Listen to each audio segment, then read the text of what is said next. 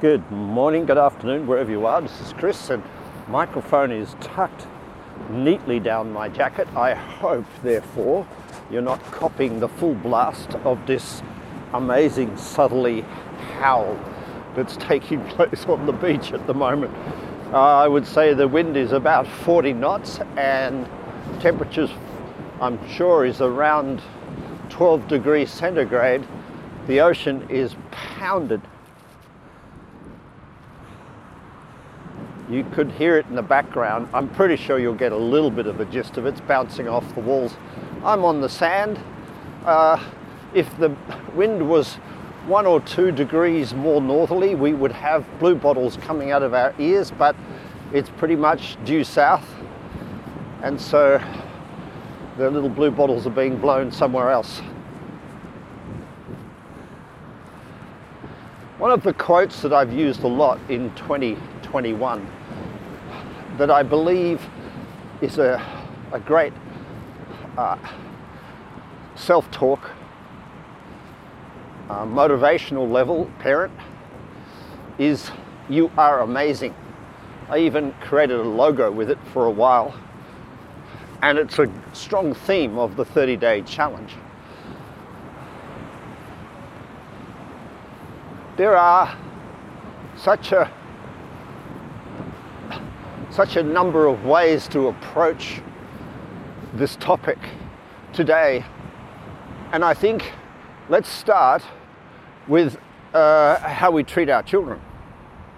Because it's, it's easy to fall into the eastern suburbs uh, mythology of as long as you prove you're amazing, you're amazing. In other words, raise the expectation really high so that there is a reward system uh, which is the child's self talk reward for high performance, and there is some form of I don't know what the word would be, but uh, withdrawal or disappointment in low performance. And this sets up in a child or any human being the ability to be brilliant at work or in sport, but as a human being, it sets up a really, really nasty and sad paradox.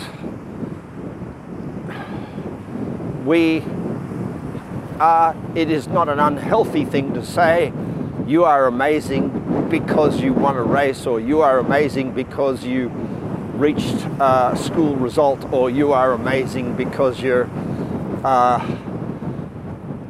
musical, or you are amazing because you did something. It's not unhealthy to have that offer on the table for our children and our youth.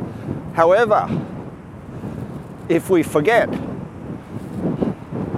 that there's millions and trillions and billions of cells in that child's body that are functioning absolutely exceptionally good. Even when the child's watching a video on iPad or TV,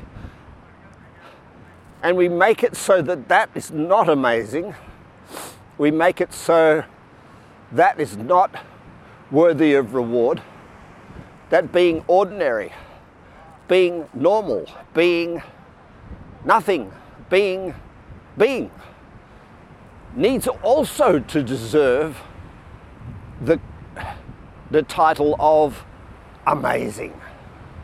The child's heart pumps, the blood circulates, the brain works, the feet move, no matter how much performance they do or don't achieve in terms of their sport and school, they're still bloody amazing. And this is one of the things that we find terribly lacking in adults. That the adult will abuse themselves if they don't hit their goals and targets as if they're not amazing, and reward themselves diligently when they do achieve results and then when they get sick of playing that game, they marry someone and hand over that responsibility to another person and say, look, when things are going well between us, would you give me my self talk? Will you make me feel amazing? Will you make me feel amazing for just being me? Will you just make me feel amazing for waking up, for, for, for kissing you? For will you make me feel amazing just for uh, squirting cherries out of my bum? Will you make me feel amazing just for being me? And when things are going well, that's a really easy thing to fall into because the other person's definition of you being amazing is a pretty easy target to hit. You just have to wake up, go to the bathroom, bring back a coffee, uh, wake up, give them a little bit of a smoochy kiss, play with their bits and pieces, give them an orgasm or two, and you are amazing. You are just amazing. Yes, yes, yes, you've achieved it. You've achieved it. Just being, just being a human. You're amazing. But you only hear it in your ears when somebody else thinks it.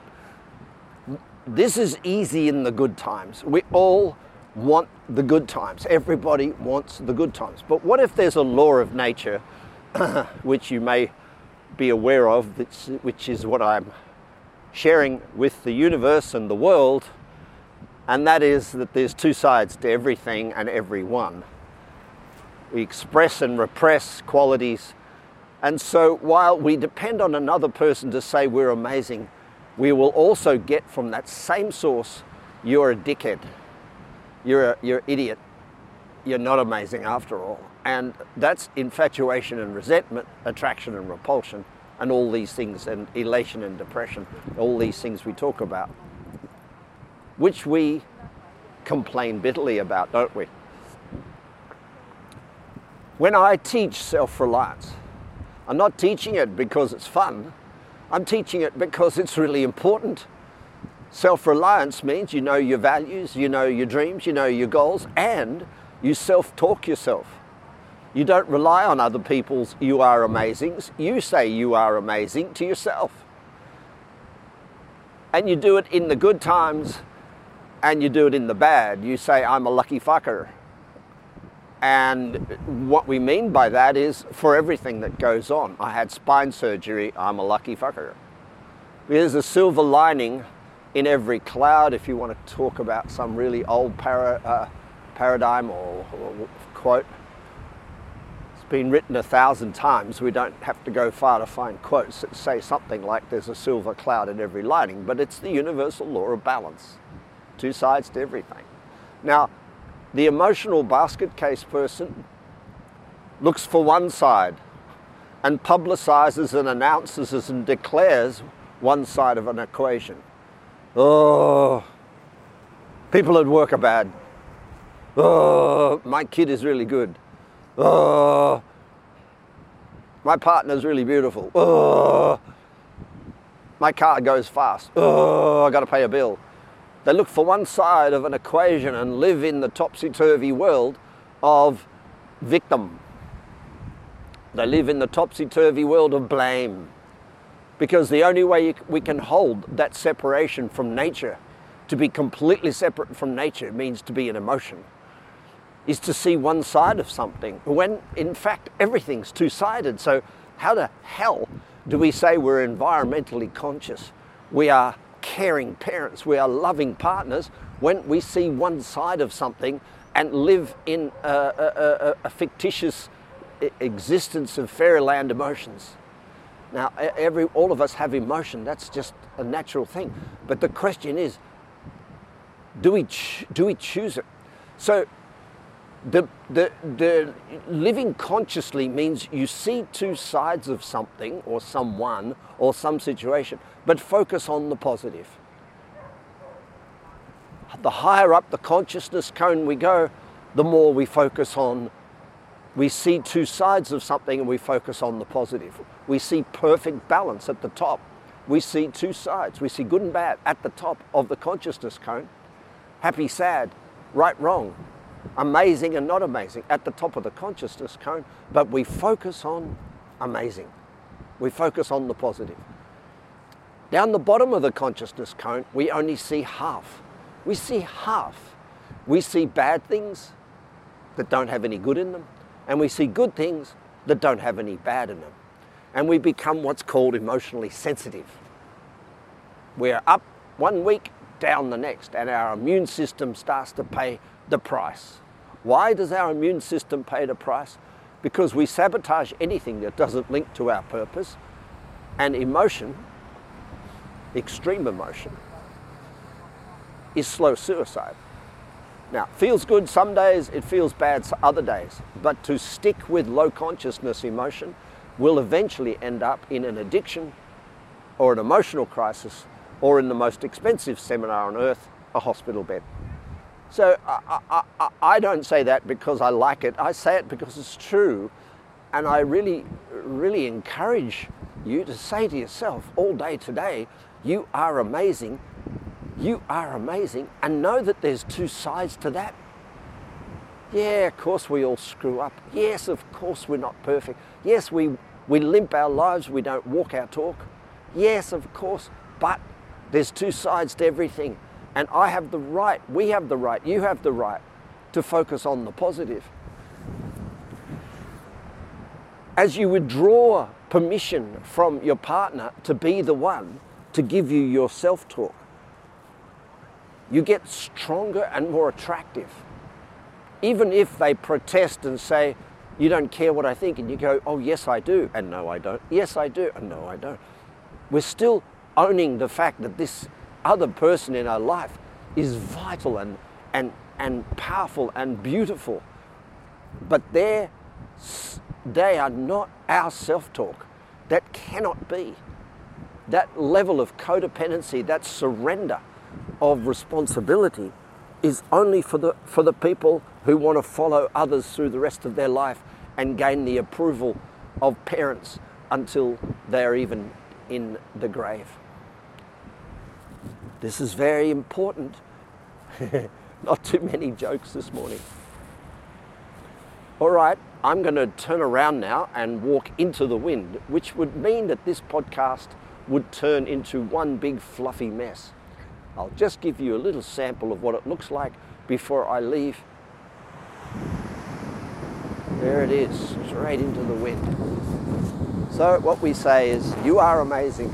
Enjoy your day two sides to everything. Wise person, focus on the positive.